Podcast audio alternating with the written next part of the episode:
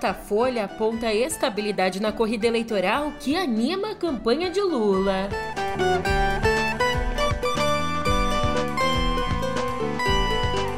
Igreja Universal pede para fiéis fazerem jejum de informações no meio da campanha eleitoral.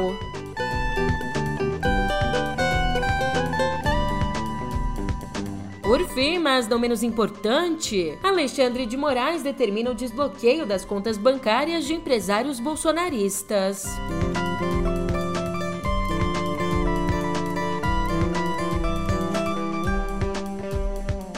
Um ótimo dia, uma ótima tarde, uma ótima noite para você. Eu sou a Julia Keck e vem cá, como é que você tá, hein? Finalmente, sextou! E sextou do jeitinho que a gente gosta, com datafolha quentinho saindo do forno, sabe onde? No pé do ouvido.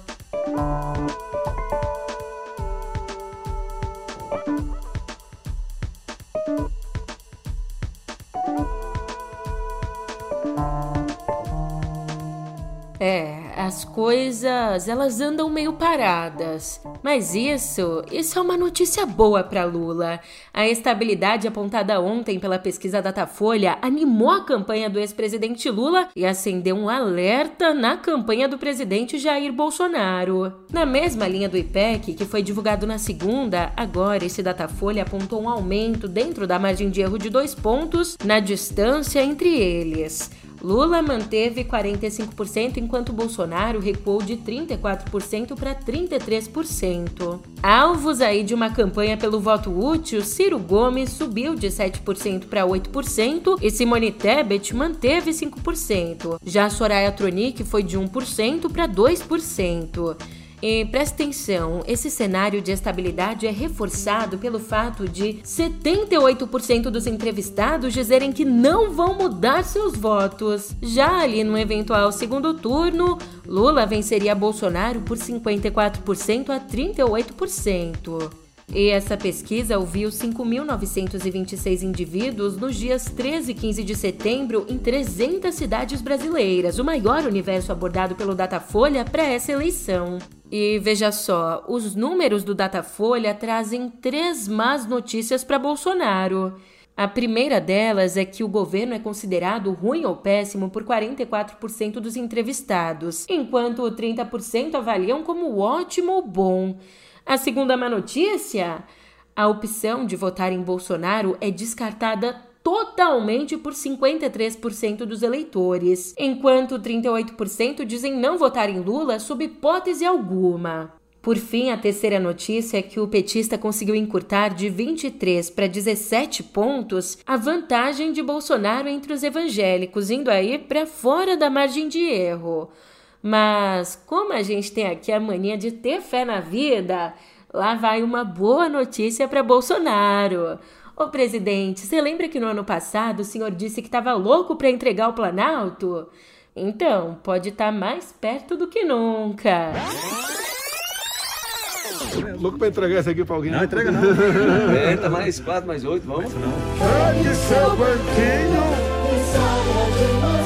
Brincadeira, brincadeira. Como analisou a Malu Gaspar, aspas, a campanha de Lula comemorou a estabilidade apontada pelo Datafolha. Para os petistas, o quadro atual abre caminho para que eleitores indecisos de Ciro Gomes e Simone Tebet optem pelo voto útil e abracem de última hora a candidatura lulista, para liquidar o pleito já no primeiro turno, evitando assim que a disputa eleitoral se arraste por mais quatro semanas. Fecha aspas. Agora, Bruno Bogossian traz que, abre aspas, a flutuação das intenções de voto registrada pelo Datafolha indica que o arsenal usado por Bolsonaro nos últimos meses encontra uma certa resistência nessa etapa da campanha. Os sinais das últimas semanas apontam para uma estagnação em três critérios considerados fundamentais para Bolsonaro: as intenções de voto, a rejeição a Lula e a sua própria rejeição. Fecha aspas. É, tá pauleira. E a gente só vai saber mesmo é ali, no último momento. Esse vai ser um primeiro turno disputado até o fim. Lula tem chances reais de fechar o jogo de cara e existem sinais que mostram que todas as candidaturas trabalham com essa possibilidade. Você sabe que sinais são esses? O meu querido chefe, o Pedro Doria, te conta todos eles no novo episódio do Ponto de Partida que já tá no YouTube do meio. E assim, voltando ao noticiário e ainda olhando para a corrida eleitoral, é, a essa altura nem tem como a gente olhar para outro lado, né? Mas ainda olhando para a corrida eleitoral, engajada na campanha de Bolsonaro, a Igreja Universal do Reino de Deus está orientando os fiéis a fazerem um jejum de informações e notícias seculares, ou seja, de notícias não religiosas. Está orientando um jejum aí de informações por 21 dias. E por mais que não faça referência direta às eleições, o jejum de Daniel, como é chamado, coincide com a reta final da campanha. E, de acordo com a denominação comandada por Edir Macedo, o objetivo do isolamento de informações é receber o Espírito Santo. Porra, Deus, a situação tá feia aqui, viu? Enquanto isso, o presidente do Tribunal Superior Eleitoral, ministro Alexandre de Moraes, anunciou ontem que o projeto piloto de teste da biometria das urnas eletrônicas será feito em 56 aparelhos em 18 estados e no Distrito Federal. Para você lembrar, a inclusão desse tipo de teste era a principal sugestão dos militares e foi aprovada pelo tribunal depois de uma negociação ali de Moraes com o Ministério da Defesa. Aí, ainda no TSE, vem cá, você também tá lembrado? Hoje eu tô abusando da sua memória, né? Mas você também tá lembrado que nessa semana o tribunal confirmou o limite de tempo de participação da primeira-dama Michele Bolsonaro na propaganda eleitoral de Bolsonaro? É, é que a gente tinha, por exemplo, uma propaganda em que Michelle falava 100% do tempo, mas ela, na condição de apoiadora de um candidato, como determina a lei, não poderia ultrapassar o limite de 25% do tempo de inserção. Só que, diante disso, eles estão achando que são ligeiros, né? Eles estão achando. O PL tentou dar um pedala Robinho, tentou burlar o limite de participação da Michelle.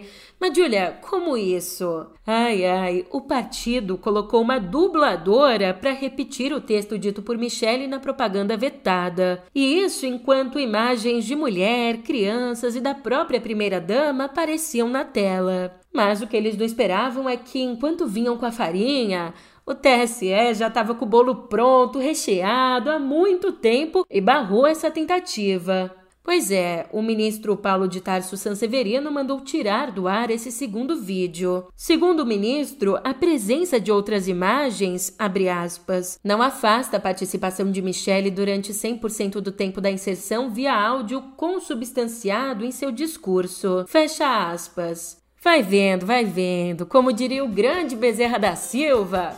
Malandre, malandre, mané, mané. Podes crer que é. E malandro é malandro, mané, mané. Podes crer que é. Malandro é malandro, mané, mané, diz aí.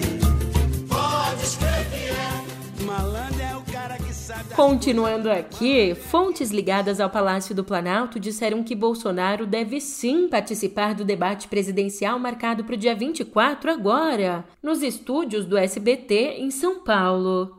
E por mais que ainda não tenha confirmado, a expectativa é que o ex-presidente Lula também compareça. Vem aí, vem aí. O encontro entre os candidatos vai acontecer em formato de pool, incluindo além do SBT, a CNN Brasil, o Estado de São Paulo, a Veja, o Portal Terra e a Rádio Nova Brasil FM. Já em outra frente, Bolsonaro anunciou ontem que a tradicional live semanal dele vai passar a ser diária a partir de segunda. E como ele disse, esse encontro seria praticamente o nosso horário eleitoral gratuito. Já ali no Supremo Tribunal Federal, o ministro Alexandre de Moraes autorizou o desbloqueio das contas bancárias de empresários investigados por pregarem em grupos de WhatsApp um golpe de Estado em caso de vitória do ex-presidente Lula nas eleições. Como disse Alexandre de Moraes, as contas já podem ser liberadas por ter passado 7 de setembro. É que antes tinha suspeita de que os investigados podiam financiar atos antidemocráticos ali nas comemorações. Mas, por outro lado, o ministro manteve a quebra dos sigilos telefônicos e de mensagens dos empresários.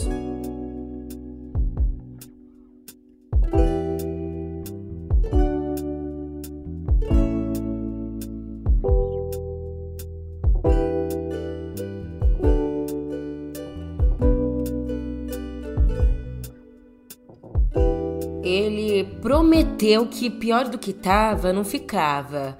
Mas ficou. Se ficou! Você lembra que antes de virar deputado, num passado muito longínquo, Tiririca era um palhaço? Então, acontece que o cantor Roberto Carlos não tá achando a menor graça no uso da própria imagem na campanha de Tiririca. E por isso decidiu recorrer ao Supremo Tribunal Federal contra o deputado. Candidato à reeleição, Tiririca usou na propaganda dele uma paródia da música O Portão, que originalmente nasceu lá em 1974 de uma parceria entre Roberto e Erasmo Carlos. Então, no vídeo, o deputado aparece caracterizado como Roberto Carlos parodiando o célebre refrão Eu voltei agora para ficar. Na paródia, ele diz assim: Eu votei, de novo eu vou votar. Tiririca, Brasília é seu lugar. E nessa propaganda, ele também aparece respondendo agressivamente a uma pessoa que questiona o número do candidato. E ele faz isso em alusão ao episódio em que Roberto Carlos se irritou durante um show e, em cima do palco, mandou um fã calar a boca. É, por enquanto, o pedido para que a peça fosse retirada do ar foi rejeitado pelo Tribunal de Justiça de São Paulo com base no direito à paródia. Mas os advogados de Roberto alegam na ação ao Supremo que o cantor exerce o direito de não manifestar apoio a candidatos, reiterando que a imagem dele vem sendo usada indevidamente para fins políticos. Ó, se tá certo, se tá errado, eu não sei. O que eu sei é que, nossa, eu morri de rir, hein? Caramba, realmente. Porque aqui, aqui é meu lugar. Eu voltei pras coisas que eu deixei. Agora, quem não tem problemas em se manifestar politicamente é o cantor e compositor Chico César, que ontem lançou oficialmente a canção Bolsominions. Possivelmente o mais contundente ataque ao presidente e aos seguidores dele. Apresentada ao público lá em 2020, a música é o terceiro single do álbum Vestido de Amor, que vai chegar às plataformas no dia 23 desse mês.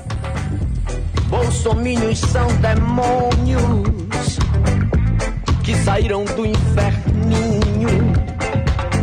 Direto pro culto, pra brincar de amigo oculto Satã num condomínio. Bolsominions são vergonhas que bastavam distraídas.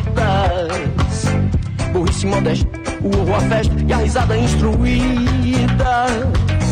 A bolsa de valores tem valores, os corpos malhados sem alma. O sangue de barato e a raiva de toda humanidade que não quer ser salva. A bolsa de valores sem valores, os corpos malhados sem alma. O sangue de barato e a raiva de toda humanidade que não quer ser salva.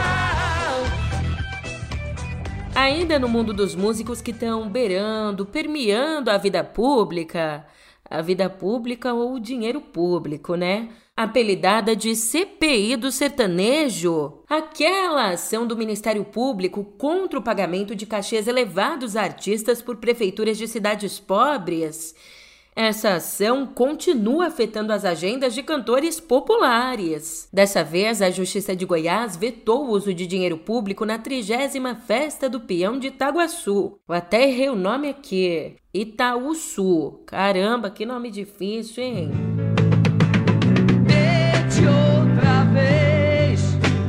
Dessa vez, a Justiça de Goiás vetou o uso de dinheiro público na trigésima Festa do Peão de Itaúsu, uma cidade de mais ou menos 9 mil habitantes, na qual se apresentariam João Neto e Frederico, Zezé de Camargo e Nayara Azevedo.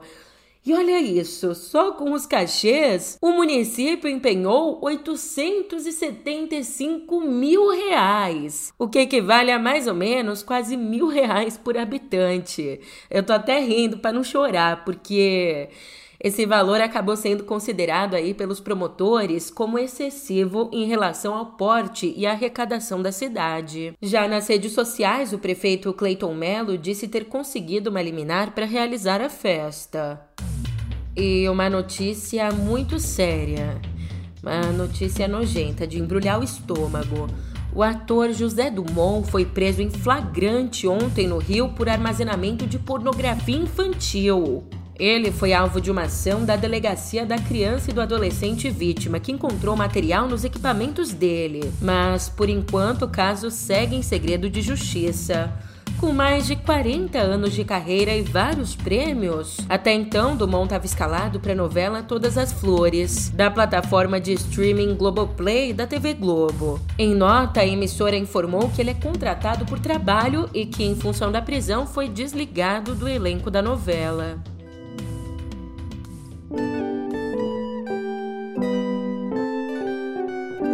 É nenhuma novidade. A gente sabe que nos últimos anos as pautas conservadoras têm se espalhado, têm ganhado força. Mas, mesmo com toda essa popularidade, uma pesquisa realizada pelo Datafolha em parceria com o Fórum Brasileiro de Segurança Pública e pela Rede de Ação Política pela Sustentabilidade essa pesquisa mostrou que 66% dos entrevistados são contra o porte de armas e também que 67% defendem as políticas de cotas raciais. Além disso, a demarcação de terras indígenas é defendida por 82% das pessoas e 64% aprovam a adoção de crianças por casais homoafetivos. Ufa, temos aqui um mínimo de cidadania. Será que é motivo para comemorar? É, nesses tempos eu acho melhor a gente comemorar o básico. Mas aquele velho ditado, a alegria de pobre dura pouco. É, essa tendência ela muda quando a gente fala do tema aborto, já que 41,8%, quase 42%, disseram reprovar o procedimento em qualquer tipo de caso. Bolsonaro, Bolsonaro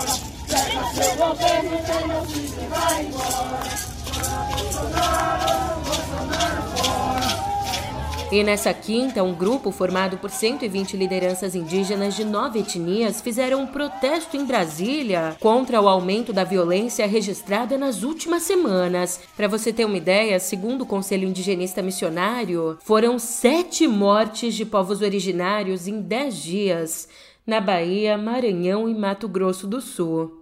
E uma das vítimas foi Gustavo Conceição da Silva, da etnia Pataxó, morto no dia 4 em um ataque de pistoleiros na região de Prado, na Bahia. Então, é claro, o grupo cobra por justiça para as vítimas dos atentados nas comunidades e pedem ao Supremo pela demarcação de suas terras.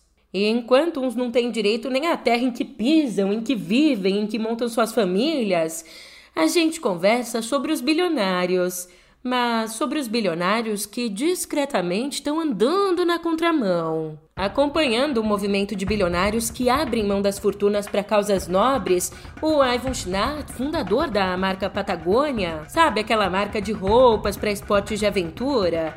Então, ele doou a empresa, que hoje é avaliada em mais ou menos 3 bilhões de dólares, a duas organizações para que os lucros, estimados em 100 milhões de dólares anuais, sejam usados para combater as mudanças climáticas. Em uma entrevista, Shinar disse esperar que isso influencie uma nova forma de capitalismo cujo resultado final não seja criar alguns poucos ricos e um monte de pobres. Apesar aí da mudança, a marca Patagônia informou que vai continuar tendo fins lucrativos.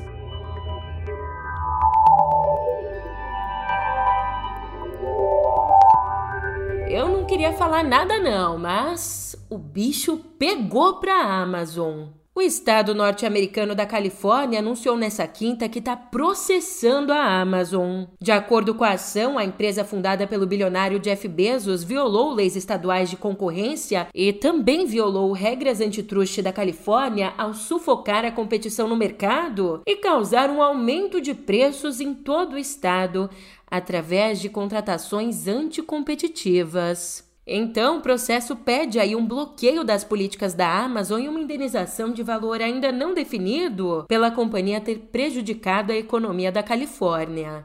E essa ação é a maior já enfrentada pela Amazon lá nos Estados Unidos. E daqui, direto da nossa casinha, eu te conto que Cora Rona e viajada que só ela foi até a linda Buenos Aires conferir os lançamentos da Motorola, como a linha Edge 30, que traz novidades tecnológicas e põe a empresa na briga pelos top de linha do mercado. Já o Pedro Doria, que por enquanto tá em casa mesmo, comenta as novidades da Apple com o novo iOS, o iPhone 14 e os Apple Watches. O novo episódio de Pedro e Cora já tá no YouTube do meio. E eu também daqui da minha casa, mas em breve, direto do samba. Eu vou me despedindo porque o final de semana tá batendo na porta e eu também sou filha de Deus. Mas segunda, você sabe, a gente tá juntinho de novo, aqui no pé do ouvido.